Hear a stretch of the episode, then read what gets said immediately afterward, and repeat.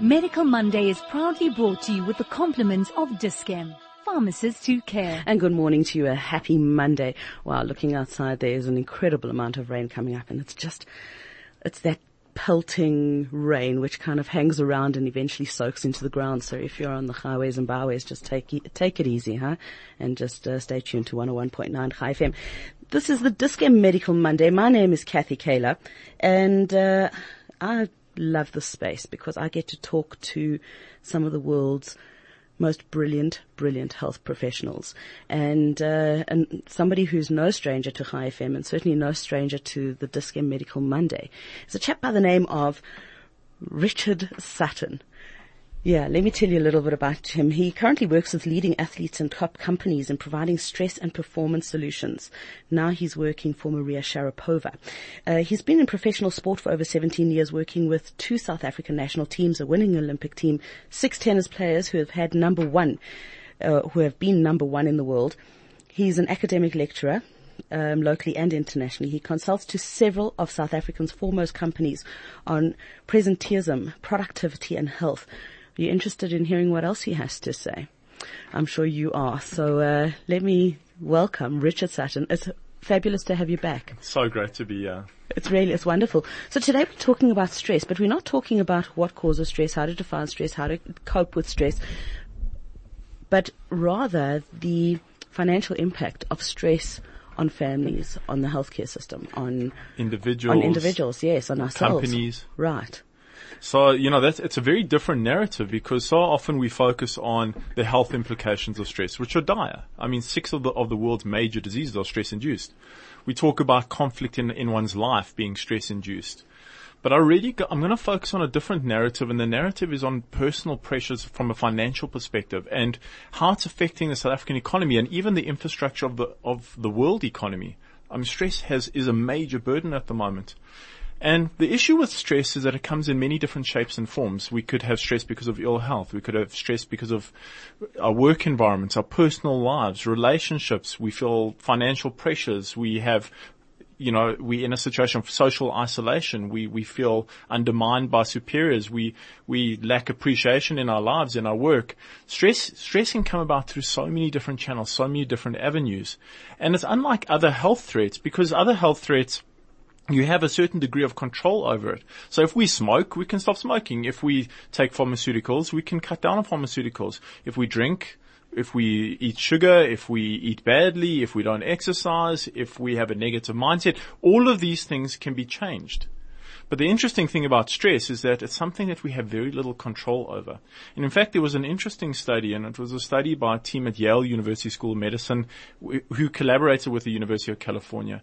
And they were looking at stress, health, behavioral characteristics, how they mitigate stress and, and the ill health uh, effects of stress. And what they identified in is that in industrialized nations, the average person is going to be exposed to four to five stresses every single week. So when I say, you know, the, what's the best thing to do about stress? stress Avoid stress. Monday, Tuesday, Wednesday, Thursday, Friday. exactly, stress a day. Uh, during a working week. But, but when the narrative or, or when the message is stress avoidant, it's completely unrealistic. And in many instances, the narrative of stress avoidance is a stress in unto itself because it's impossible. So really we want to focus on resilience, change of mindset, change in the environments that actually provoke the stress in the first place. But I just want to give you a snapshot as to the impact of stress on the world economy. And I think that the best, the best way to describe it or the best way to go into this narrative is to, to highlight the countries that impact us the most. Okay, before, before we get there, just in case anybody in South Africa hasn't, or anywhere in the world, hasn't actually heard the shows that we have done together on stress, can you just give us a synopsis um, of what causes stress. Because something that you said that was so interesting, it's not a matter of how to get rid of stress. It's how to cope with stress. Exactly. Because especially if you're living in South Africa where the government is making decisions for us that we might not always agree with, things that are out of our control, that's going to up our stress level. Um, which is in reference to what you're saying now, and it's just contextualizing it a bit. Exactly, exactly. Now, the interesting thing about what you've just said is I'm about to answer that in this in this talk. I mean, you're always you're always a little ahead of the game, but fundamentally, our biggest stress in life is the work environment. 60, 60, 65% of our stress comes from the work environment and policies there, therein. And I'm going to describe it. I'm going to go through the, the literature and, and some studies and, but the elements that really cause us stress, I'm, I'm just going to break it down, you know, kind of unpack it a little bit, are lack of control in our lives. When we feel we don't have control in our lives, that is a stress.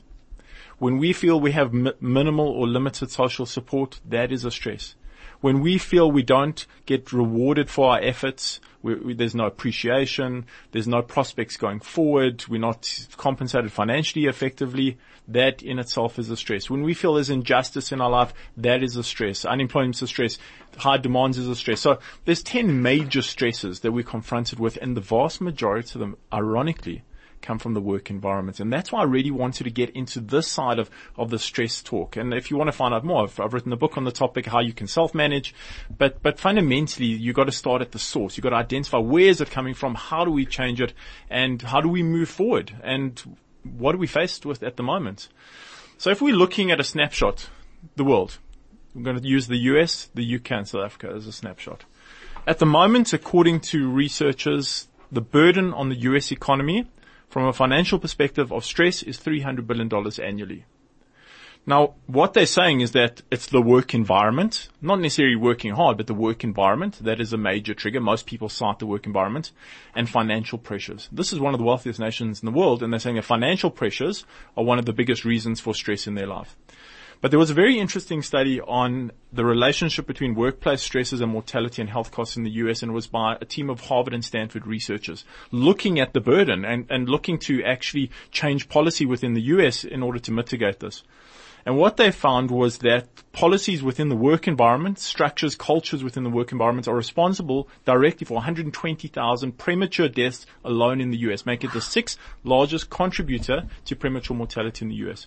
I'm not saying a cough, a flu. I'm saying premature death. Just policies within the work environment. Gosh. They also monetized what it's costing the healthcare system. And what they were able to establish is that stress is costing the healthcare system that is in stress induced by the work environment specifically, not outside the work environment.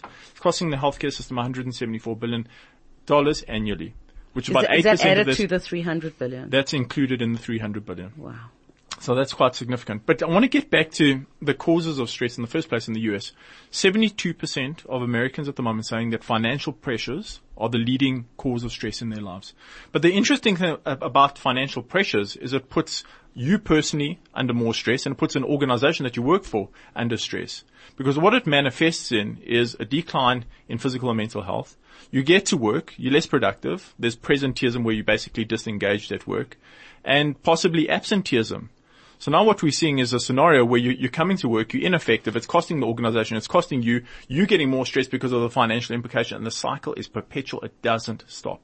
But how, but it's counterintuitive. I mean, if you are buying a home, as an example, right, you're going to take on an additional financial cost. But you're buying that home in order to create a safe environment and a loving place and possibly a soft place to land for yourself and obviously for your family. So you're doing that intuitively to counteract stress. Conceptually. Mean conceptually, you're right. Conceptually to counteract stress, but what actually, what's actually happening is causing you more stress. Very much so, but that's if you've overextended yourself. So in concept, it's great to have, you know, to provide the safe environment, but if you overextend yourself, all you're thinking about is the bond repayment. And can you make it this month? And if you can't make it, how are you going to leverage your credit cards? But that, that is the nature of the world at the moment. And what, my, my point here is that we as South Africans think that we're the only ones under financial pressure at the moment. But individuals in one of the, the wealthiest countries in the world are also in the same situation. 72% of the American population are saying that we are worried about financial pressures. We have financial concerns. That's significant. But let's move away from the States for a second. Let's go to the UK. What's happening in the UK at the moment? So just if, if I take data from two years ago, and they haven't published uh, last year's report yet, this is um, know, the most incredible. Um, it's, envir- it's the um, is it the NHS? Uh, it's, it's, a, uh, it's a branch of the NHS. Yeah. And basically what they discovered was that 12.5 million working days are lost every single year due to stress alone, nothing else. 12.5 million days in the US, the UK economy are lost every single year because of stress. But the interesting thing, yeah, I'd like to just kind of tie into the US a little bit is that 44% of individuals cite that workload and work environment are the leading cause of stress in their lives. If you look at absenteeism in the UK at the moment, 50%, so one in two people do not come, who are absent from work cite stress as the primary reason. And if I put a number to it, how hmm. many people is this affecting? Well, half a million workers in 2017 reported suffering from stress related health disorders. But this is, this is like a national average. I'm not talking about pockets. I'm talking about national average. If you go into the pockets and, and individual organizations or individual, very specific professions, it gets a lot worse. So if we look at significant stress related health issues, so, you know, I'm, I'm suffering from the six major diseases that are triggered by stress, cardiovascular, neurological, autoimmune, etc. If I were to, in my organization, I have a company of 20 people how many people would be likely to be suffering from these type of ailments? At most about 1.5%. Okay, 1.5%. Significant health issues attributed to stress. I'm not talking about a cough or flu, being yeah. a little bit down, a little bit anxious. I'm talking about significant. But it depends what industry you're in so as well. Exactly what I'm saying. So it, it, that is the generic for business, healthcare, teaching, public service and media. That's the, that's the general trend. But if I want to focus on specific profession, I'm going to highlight law all of a sudden that 1.2% goes up to 4.4%. Yeah. If I go to social, social workers and the welfare sector, again, 4.4% and higher. Finance. Finance also within that, within that zone. But I want you to remember these figures because we're looking at 4% of an organization, 4.5% of an organization, very stressed work environments are suffering from significant health issues within the UK. Remember that figure because now I want to get into South Africa. So we're seeing the snapshots. Uh, In, in the UK, work-related environments, that's the issue. In the US, work-related environments and financial pressures, that's the issue. What's happening to South Africa? So the first thing we have to look at is how do we rate to the rest of the world? Interesting study, Bloomberg. Looking at 74 nations, who's the most stressed in the world, looking at seven equally weighted variables, GDP per capita, homicide rates, income inequality, and so on. And who comes out at number two in the world? South Africa. Really? South Africa's oh, the we've, second we've gone most down because last time we were in number one. No, we've a never few years been number ago. one. Weren't we, weren't no, we number one? No. I mean, uh, I'm sure So we're we're working our way up there. here, yeah. we, we second place. We got the silver medal in, in stress. But we've also got the silver mis- uh, eh, medal in misery. So there's a very interesting index also run. It's not a Bloomberg index, but Bloomberg does an index. It's where they evaluate 60 nations and they look at two things rates of inflation and annual unemployment, and they're able to predict what's happening to the man on the street, how the man on the street is feeling. That's incredible study. Incredible. You can uh, Google it. It's, it's called the Misery Index. Incredible index. So where does South Africa rate in the Misery Index? Number one. we number two. Uh, again. Uh, so if we we second That's in, very in the most stress. news, Richard. Uh, We're second in most stress. Second in in um, in the Misery Index. I mean, if only our sports teams could be at this at this level. I mean, one thing we're really doing well at is is stress and misery. But but there, there are reasons for it, and and uh, yeah, I can expand on that uh, a little bit later. But let's let's take a snapshot um, with regards to South Africa. What's happening? So what is stress directly costing South African, uh, directly costing the South African economy? They say 40 billion rand a year. Direct cost of stress, according to a team at Stellenbosch University. If I take data from Liberty, ProfMed, and Momentum, we're looking at a prevalence of stress-related illnesses. Remember that figure from the UK, 4.4? In South Africa, in the general fields of 11%. That is significant. So if we say in general fields in the UK, it's 1.1, 1.2%, we're 10 times higher. If we go to speciality fields where, where it's very high pressure situations, It's long working hours, higher. It's gonna we're be- looking at 30 plus percent. Wow. But we also know, according to this data, that 30% of professionals are not managing their stress. And these stress, and these are educated individuals. The data is taken from, from people who are higher up within the, the organization and the employment chain. If I look at critical illness claims, almost 50% of critical illness claims at the moment are in those under 50 years old. We would never think, uh, you go back a decade, it would never be the case. Now what are, what are the primary causes? The primary causes may be stress. It may be other factors like environment, proliferation of electromagnetic fields, very unregulated in South Africa. But, but what, whatever the case is, that in itself is a stress. Is that more and more young people are, their critical illness claims, chronic diseases that are debilitating and compromising their ability to work. And then what really stands out is retrenchment claims. Last year, all-time high, 17%. The impact, now this, this is an interesting thing, the, the employment question or the unemployment question in South Africa. What is the official data? I read a report this morning, 30%, 7%, not official data. If you look at official data, it's in the 25, 26% range. Irrespective, let's say, let's make the assumption it's in the 25s, we're going to take the low indice. That means that 6.2 million people are unemployed in South Africa. Or have lost their jobs, or, or a certain percentage have lost yeah. their jobs. Yeah.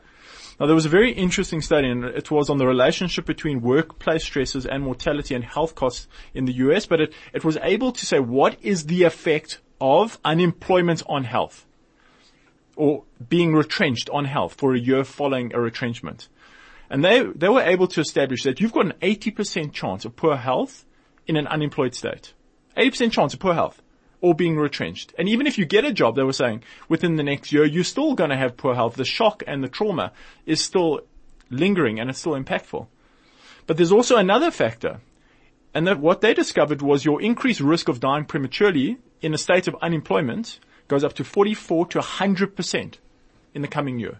So if you lose your job in the coming year, there's a serious risk of premature mortality according to the study.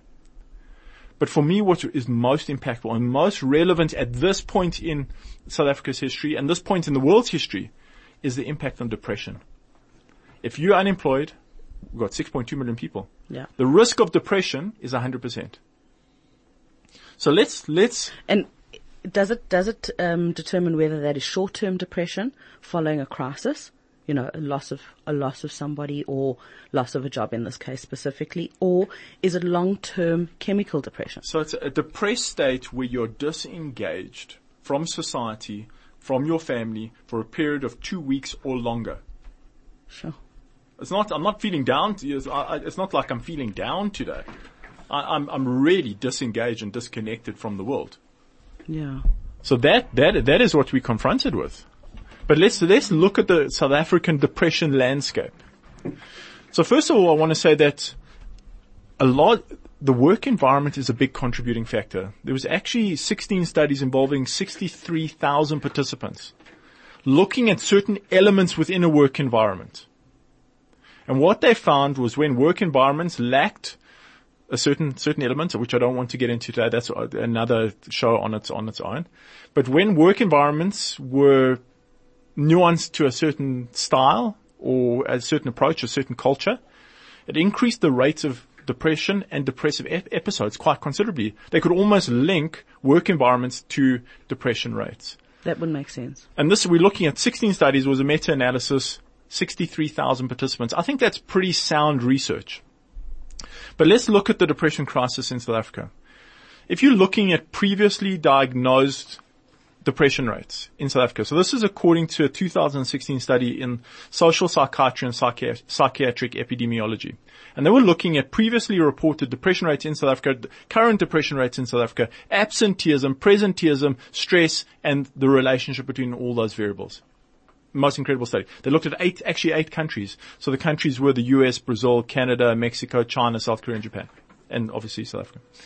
And what they found was that one in four people in South Africa has been diagnosed with depression.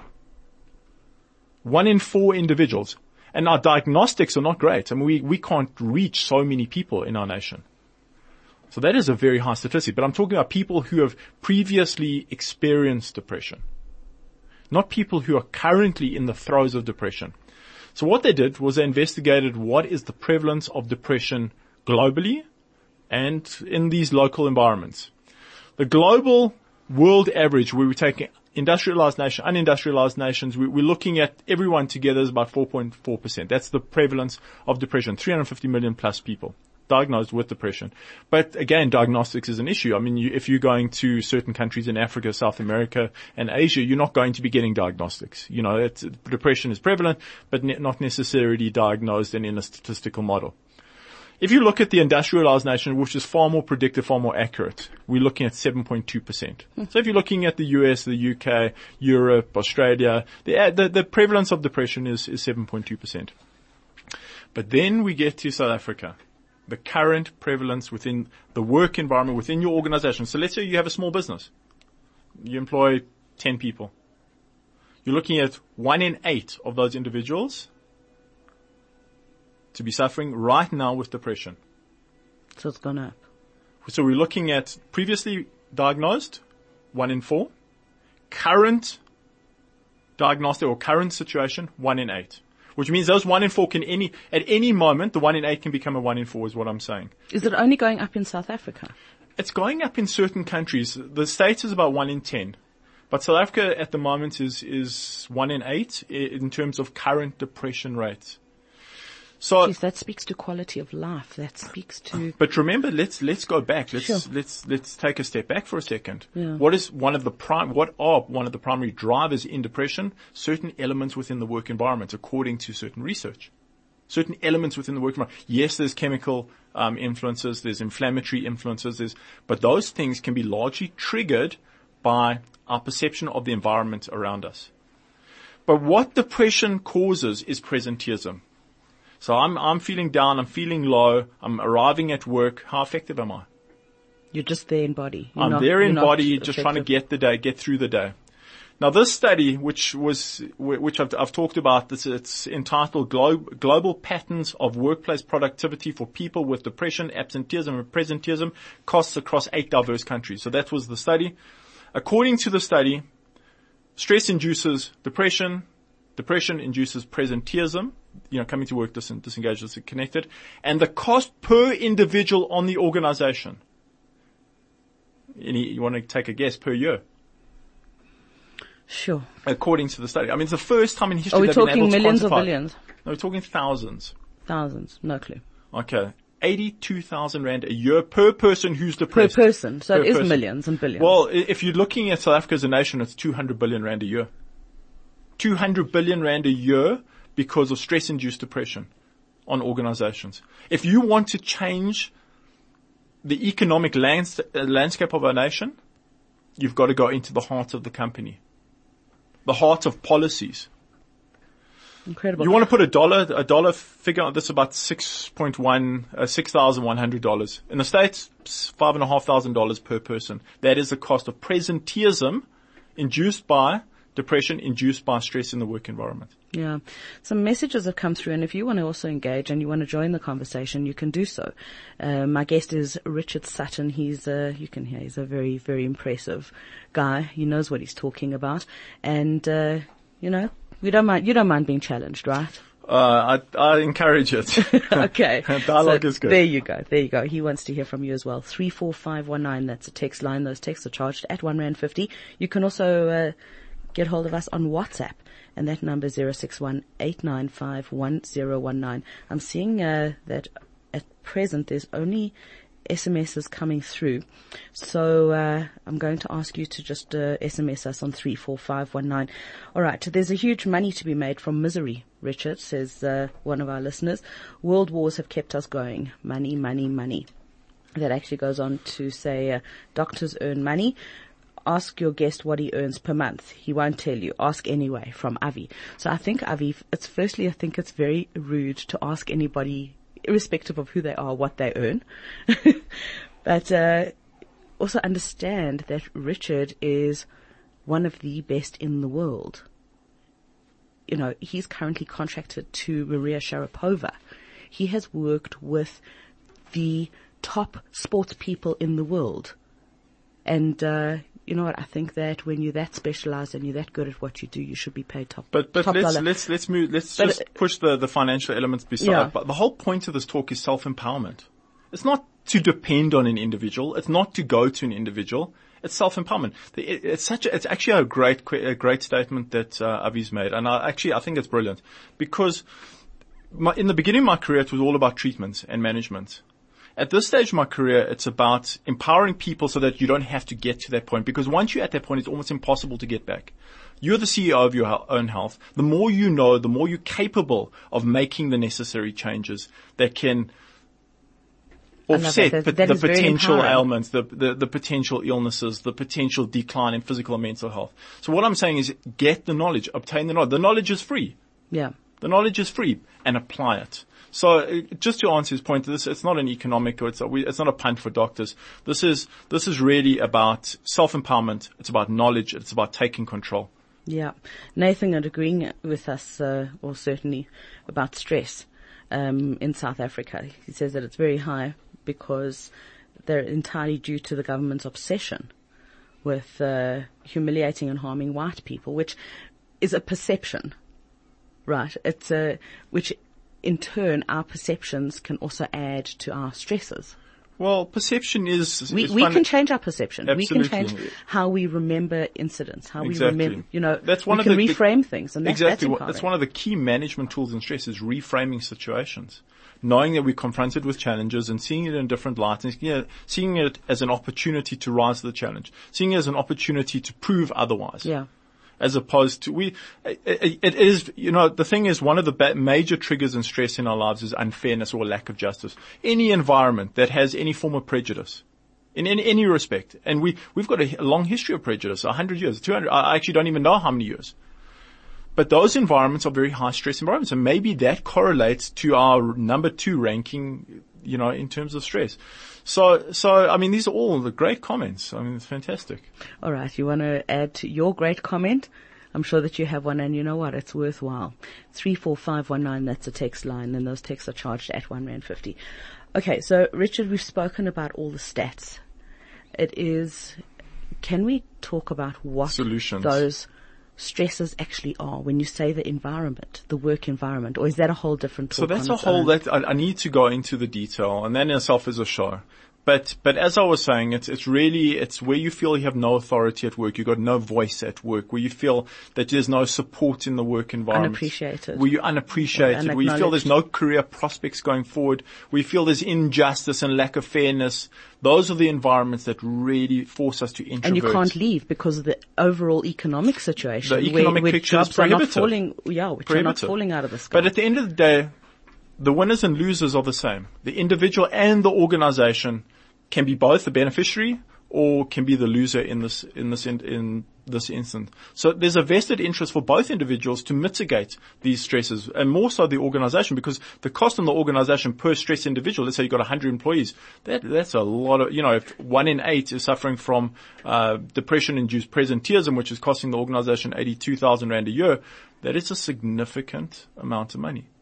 So what do organizations, companies do? What are So the that's, solutions? that's, that's what we're going to talk about now. I think the organizations have to take the lead. And you can take the lead in your own mini organizational, you know, if you've got four employees, you can take the lead. And th- these principles are fundamental to everything we do in life. We have a stress footprint. We can actually impact people around us to an extent that we, we can't even conceptualize. And if we take responsibility for our stress footprint, an organization takes responsibility for its stress footprint, the landscape has just spontaneously changed. But let's talk about the, the, the, the technicals. So if you want to change the landscape, typically what a lot of people do is try and throw money at it. I mean, that's, that's the normal response. The US leads the world per ca- in per capita health spending, but health outcomes in the US, and I'm talking about cancer, cardiovascular diseases, um, and those type of chronic diseases, are poorer than most other industrialized nations and at best on par. So what I'm saying is that just throwing money at a problem, you know, stress, health, is not necessarily going to create a solution. I mean, a great example is General Motors. They actually, there, there was a report I read a few weeks ago that they're spending more on healthcare at the moment than they do on steel. So a car manufacturing company, That's incredible. the biggest expense is healthcare. It's not steel. So how do we really change the landscape? Where do we start? I think that as I, as I mentioned, the organization must take the initiative. We, if we influence people around us must take the initiative. Health and stress reduction programs are becoming more popular, as we know. I mean, Vitality's been a pioneering force in this, and they've been incredible. Uh, there was actually an interesting, there was a 2013 RAND Corporation report saying that half the US companies who have more than 50 employees actually have some sort of wellness program because they're identifying these problems. They're, they're identifying that, that people's stress and ill health is affecting the bottom line and they need to make the change in order to become more profitable. Hmm. Makes sense. Makes perfect sense. So the question is, do they work? You know, that's, you know, is, is, is putting a gym in the, or if you put a gym in the organization, if you, you get counselors, if you get therapists, if you get a whole bunch of, of tests done on a regular basis, is it going to work? And you always have to go to the literature for the answer and the literature is very clear, very mixed. So some programs work incredibly That's interesting. and some programs don't work at all. So where is the disparity coming in? What is the issue? So with three Harvard researchers, one was a professor of health economics, another was a professor of economics, and, and they had a PhD student who assisted them on it. And they looked at what workplace wellness programs and could they generate savings and they wanted to quantify it. So if you spend one rand, how much are you likely to benefit? Are you going to lose that rand? Are you going to be able to gain it on in, in certain areas? And they looked at hundreds of studies and they came up with 36 high quality studies. Very, very like bulletproof, back to back, everything was in place and they could use that data to create an opinion. Now these studies included health risk assessments. So when we go in, we have our cholesterol, our glucose, our blood pressure, you know, we do an aerobic test, we do a strength test, those type of tests. In fact, 80% of health programs are, are, geared around that and it's very effective. And, and we do it with for our vitality and it's an amazing thing. And I think it's changed a lot of lives. We also had programs within this meta-analysis, this group of 36 studies that looked at self-help education materials, which are quite common. You know, the email that comes in, in on a Monday morning saying, don't drink too much coffee, it elevates adrenaline and makes you more stressed. Uh, there was individual counseling, which is becoming more popular, classes, seminars, group activities just to inspire and motivate. And what's becoming increasingly pop- popular is incentivized uh, health programs where you know, the more you participate, the more financial rewards there are in, in, some context within organizations. And I mean, Discovery leads the way in that. I mean, they're incredible, they're incredible model. So what they found, the bottom line, after all this data, wafting through hundreds of studies, coming up with the 36 of the best studies, what they found that for every dollar or every rand or every pound you spend, you're likely to drop healthcare or medical expenses by $3, 3 rand, 3 pound. Hmm and you're likely to drop absenteeism by almost three dollars rand or pound. That's 75% so, return on. So that is an enormous return. Yeah. So we're looking at a return of, of five rand 80 per rand spent on a properly constructed wellness program. But again, we're looking at exceptional wellness programs. What happens if we then go and look at just general wellness programs? Do they translate? So there was, it was the, the article was entitled, it was actually in the American Journal of Health Promotion and it looked at multi-component worksite health programs. Do they generate returns and the same thing? They were showing a 5.8 uh, Uh, a 580% return on investment, the bottom line. For every rand or every dollar you spend, you're going to get five rand 80 or five dollars 80 or five pound 80 back. And if I, if I just use, you know, one of the, the conclusions of, of that big meta-analysis, it says our review of the evidence suggests that large employers adopting wellness programs see substantial positive returns even within the first few years of adoption. So, so that, that for me really, really says a lot. But what they're referring to, just to, yeah. to just before you, you, um, interject, is that they were looking at lower replacement costs for, uh, repla- replacement costs for absent workers. They were looking at reduced turnover of staff, reduced absenteeism, reduced healthcare costs. Um, they're also looking at advantages in attracting key staff members to the organization, general over improved health, all things that can actually improve the bottom line with, within the organization they were looking at and their position statement was, yes, they do work. It's incredible because I was actually reading something on, on Google, um, the Google the company. Apparently one of the most highly, highly stressed environments. And they've got things where you can take your dog to work and they've got slides and they've got snack places and they've got chill rooms and they've got all these different zones to try and help their employees, but their employees are very, very stressed people because they are working round the clock. I love where you've gone with this. Because despite the fact that wellness programs work, there are three fundamental issues. There are three reasons why there are inconsistencies in the literature and some organizations, despite having the best wellness program, have no benefits. And the first reason is that uh, there was a report, 2013 report involving 600,000 individuals from seven companies showed that rigid work schedules prohibit the use of wellness programs. 50% of people in organizations are too busy to use the services and facilities. Half the organization. So unless you change the structure of the day, change the organization at its core. And how people work. And how, well, that's what I'm saying. Yeah, Long working yeah. hours, high demands. You, you cut that or you manage that to a certain degree your wellness program is going to be wasted. 50% of individuals, according to this, I mean, with 600,000 people, it's a lot of people. Wellness programs, 50% of people don't use wellness programs. And that's, that is what's happening at Google. Because they're under time pressure. Under time pressure. But there's another primary issue. The second of the three issues. And that is that wellness programs often fail to address the primary issue. What is the primary issue? What, what is the primary cause of stress in our lives? Feeling out of control. Feeling out of control. The work environment. Yeah. It's the work environment. So the work environment is the major cause of stress in our lives. And what they're doing is they're saying, okay, well, we're going to improve your health and your well-being, but we're not addressing the core, the issue, the, the reason you are stressed in the first place. We might be addressing the way you manage your stress to a certain extent, but not the fundamental driver in that crisis in your life. There was actually a very interesting systematic review.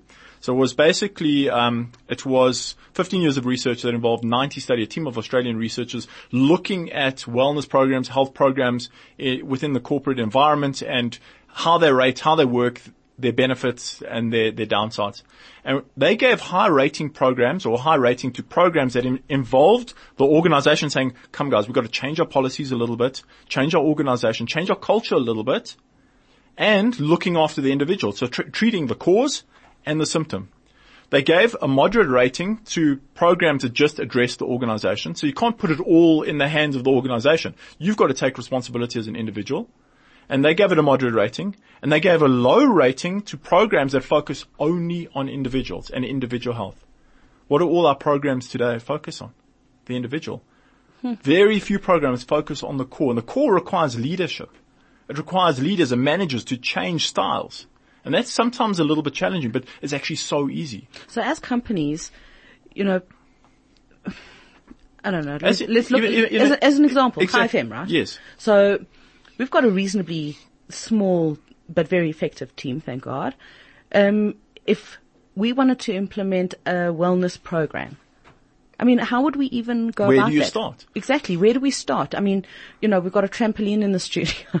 okay. So that's a different reason. But, um, you know, do we always have to outsource it or can we do our own? I think programs? that you're going to have to have a consultant, yeah. as an expert in the area, in the field. For the first place to start is identifying there's 10 stresses in the work environment, looking at those stresses and how can you mitigate that? Because you're going to get the best out of your team. The second thing is to encourage employee wellness, eating better, exercising more, environmental awareness. You put those two things together, all of a sudden you've created profitability. You've changed your bottom line. Because that one in eight or that one in four that's likely to be a financial burden to the organization has disappeared. Zero. Yeah has disappeared. But if I go back, so let me just quickly go back one stage to the, that systematic review uh, in the journal, uh, the International Journal of Occupational Environmental Health, looking at 90 studies over 15 years. When they say just, if you're focusing only on the individual, I just want to quote them because it's so effective, the quote. Individual focused, low rated approaches are effective only at the individual level, favorably affecting individual level outcomes, but tend not to have favorable impact on the organization itself. So what I'm saying is that if you focus on the individual, the individual is a beneficiary, the organization is not a beneficiary, and it's a partnership. But remember, I said there are three reasons why health and wellness programs fail to deliver. And this is the third and one of the most important reasons. In a three month period, this is the best way of just, of just giving you an, an understanding. The average employee within an organization is going to be exposed to 2.3 million words or numbers. So that's the amount of stimulus that they're exposed to. 2.3 million words or numbers they're going to be exposed to in a three month period. So now I come in, I say, okay, well look, we're going to change things. I'm, I'm going to motivate you. I'm going to give you a seminar. We're going to do some podcasts. We're going to, we're going to, we're going to just create a little bit of inspiration for change. At best, at best, the health educator comes in and in a three month period with an aggressive campaign or a fairly aggressive campaign will expose the group to between 13 and 15,000 words or numbers. So on average, two and a half million or 2.3 million numbers and words they're exposed to over a three month period. I come in with my program, 13 to 15,000 words, numbers. We've got a big problem. 99% of the communication that employees encounter does not involve the new vision, so how can they internalize it? So what I generally find with, with the programs that I implement is that it's bombarding. You've got to create energy and you've got to drive the energy. I, I don't expose 13,000, 150,000 is my goal of exposure in a three month period. Okay, just explain this. Just explain this. I'm completely lost on this whole concept. No problem. Sorry. Okay. So, what we're saying is that in a normal job, yes, over a three month period, you're exposed to a lot of stimuli. You know, emails, faxes, uh, charts, graphs, what you need to do, where you're going to go, Information, yeah. Okay. So surrounding that, jo- that, that work environment or job, you're going to be exposed on average, according to industrial psychologists, two and a half million words, 2.3 million words and numbers. So that's the level of information going in for three months. I then come in with new ideas, new concepts. I want to innovate. I want to create an exciting new reality for the organization and I come in hard. You know, we say, okay, well, let's get this guy for a talk. Let's get this guy to do a little podcast for us. Let's get this guy to do a roundtable panel discussion. And even if you've gone in quite strong, at most I can expose those individuals or the group or the team to around 13, 14,000 words. To compare with two. you with- can't compare. With, so if, if the vast majority of your stimuli is centered around not the new ideas, the new in, innovations that you want to create or the, the, the new concepts within the organization, how can you expect someone to internalize it? And that is the third reason why a lot of wellness programs don't work because they don't immerse the individual enough. Sure. But you know, it, so where do you find the balance between doing what it is your your com- that your company does versus The becoming a, a efficiency and health, effectiveness of your company will be enhanced. provider? Will be enhanced. There is a balance, and that's why you've got to bring in the expert and ask the expert what they feel they need to do. There is a balance there, but you can't take it on yourself because where's your expertise? For example, yours is in radio, Yeah. communication, networking. That's your expertise. So how can you be an expert in changing the landscape of your organization f- from that culture to now health culture or performance culture? You need someone to, in whatever context it is, you need someone to assist in that regard. So so interesting. Um, Hugh thinks that I need to listen to you more. Thank Thanks, you. Hugh. Very grateful. Don't give your subjective opinion so readily. Wait and listen, and listen is in is in big caps. Okay, so Avi's actually shouting at me. Sorry, not Avi, um, Hugh. Thanks, Hugh. Uh, by the way, if you want to join the conversation, you're welcome to. Uh, it seems that our WhatsApp line doesn't seem to be uh, working, so please can you just get in touch with us via SMS 34519. My name is Kathy Kaler and my guest today is Richard Sutton. He currently works with leading athletes and top companies in providing stress and performance solutions. He's written a book. Uh, he now works for Maria Sharapova. He's been in professional sport for over 17 years, working with two South African national teams, a winning Olympic team, six tennis players who have been number one in the world. He's an academic lecturer locally and internationally, and he consults to several of South Africa's foremost companies on presenteeism, productivity and health. He's also author of The Stress Code. You can uh, go and check that out. Go and get yourself a copy. It's uh, available at exclusive books. Everywhere. No, yeah, everywhere. And uh, if you want to get to his website, you can do that. It's uh, suttonhealth.com. Dot, Co. dot co co dot dot za, yeah. Okay, sorry. Dot co dot za. Sutton Health. So I think I think it's important. There's been a lot of information. It's been a, a huge overload in terms of facts and figures, and I, I think it's a, an important opportunity now to just consolidate what I've what I've tried to say or what the message is of of today. So what what I'm saying is that stress has a major in, impact on your financial well-being, on organizational prof, profitability, and it's having an enormous impact on the South African economy. So that's the first point. I've also identified what is the primary trigger in stress in our lives, principally work or unemployment. Those are the big stresses. Okay, and South Africa's got. So if you do issues. work, you're stressed, and if you don't work, you're stressed. Exactly, exactly, Okay. exactly. I also was pointing out that wellness programs do work and can provide significant returns. So if you're trying to trying to change the organization, trying to change your internal environment, you want to become a performance culture, um, you want to lower absenteeism, you want to lower presenteeism, you want to increase engagement, a wellness program can be the answer. It can be the answer. But there are limitations with wellness programs. Not each program is created equal. If you focus too much on the individual, you're going to find that the individual is a beneficiary, but the organization that needs to benefit as well, it's a partnership, is not a beneficiary. And that's what the research is saying. And that, that, that's coming off the back of 15 years of research, 90 studies. So it's uh, got a lot of credibility. The one thing I also really want to point out is that management practices, management styles, organizational cultures either produce or mitigate stress. So if you want to cut stress off at the legs, you've got to change policy subtly. And it's, it's the most amazing thing. It's small changes. Small changes that are going to change the culture, change Can you the give us an example?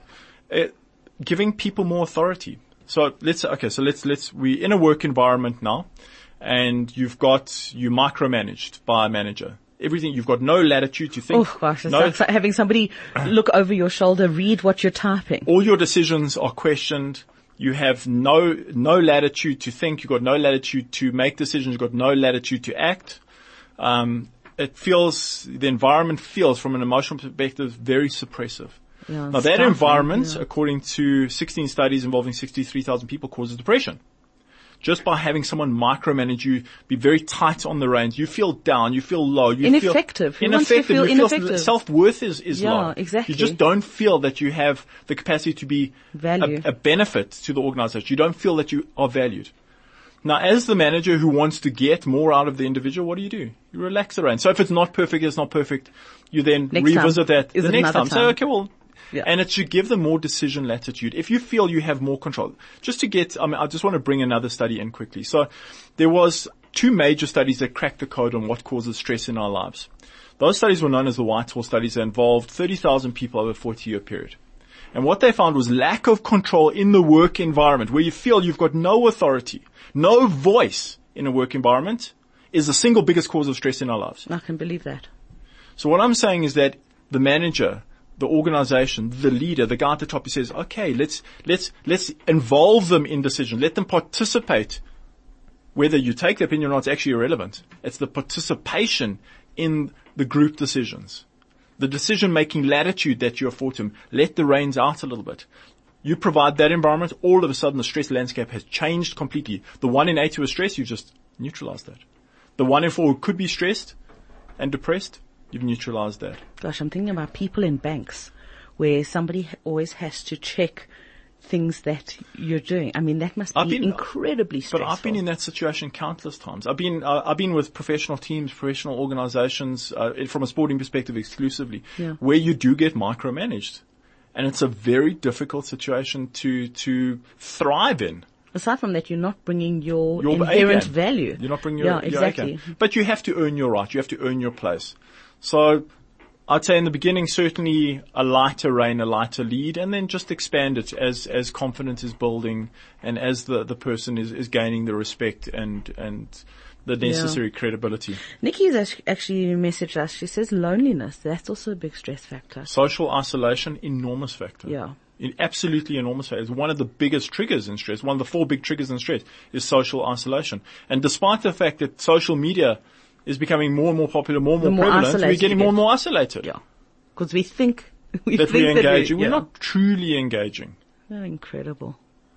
So just like really, if I were to put a, a blanket summary over everything, the core of success, you know, if you want to manage stress, if you want to manage your work environment, you want to manage your personal finances, it really begins with the work environment. And it, within the work environment, it's changes in the way you're treating people, changes in the way you behave, changes in subtle policy, and then just encourage people to be healthy encourage people to eat a little bit better, exercise a little bit more, sometimes take nutritional supplements, look after the environment, watch the environment. You know, don't go jogging on a busy highway. You know, those type of little things that really make, make a big difference in one's, in one's life. Richard Sutton, it is always a pleasure. When are we doing our next show, darn it? A couple of Well- weeks, a couple of weeks. I'm back now. I got back a few days ago, Yeah. um, after almost four months away. But, but certainly I'm here for a while. And I would love to, to be on again and we're talking about another relevant let's topic. talk, can we, can we unpack, you know, that actual stressful environment? Absolutely. So that will be With- part two of this two of, of this this one? narrative is is what is it in organizations? How do we address it successfully, and where do we go from there? Abs- I'm, I'm very excited. And then, after that, After that, we can. After that, I want to talk about the effects of electromagnetic on our stress levels. You know, so it is, it's a great, that's a great, a very con- uh, contentious issue, electromagnetic fields. Um, but it's We'll something get it I'd, sponsored by Vodacom. I'd like to to re revisit it. Yeah. Um, you know, I've talked about it in the past, but I think it, it's worthy of of revisiting. There's a couple of new developments that have happened in the last couple of years. Um, so certainly down the line, if it's in a month or in, in two months' time, uh, we can we can talk about that and the implications on health and wellness and stress, and and so on. But if you do want to find out more about what I've been talking about, as as Kathy's mentioned, I've got a, a book out, the Stress Code, um, and a lot of what I've talked about today is in the book with with a way forward, how, Yeah. how you uh, how you approach life and how do you manage your own stress. Yeah, go check out his website, Sutton Health, S-U-T-T-O-N health.co.za. Richard Sutton, it is an honor and a privilege to always speak to you. I love our time together and uh, thank you very, very much. It was so great to be here. Thank you. And uh, to you, have a wonderful, wonderful week. I will be back on your radio, same time, same place, for the Dis-Chem Medical Monday next Monday. Thanks, Dis-Chem. God bless. Be safe. Have a good week. Bye. Medical Monday is proudly brought to you with the compliments of Dis-Chem. Pharmacists who care.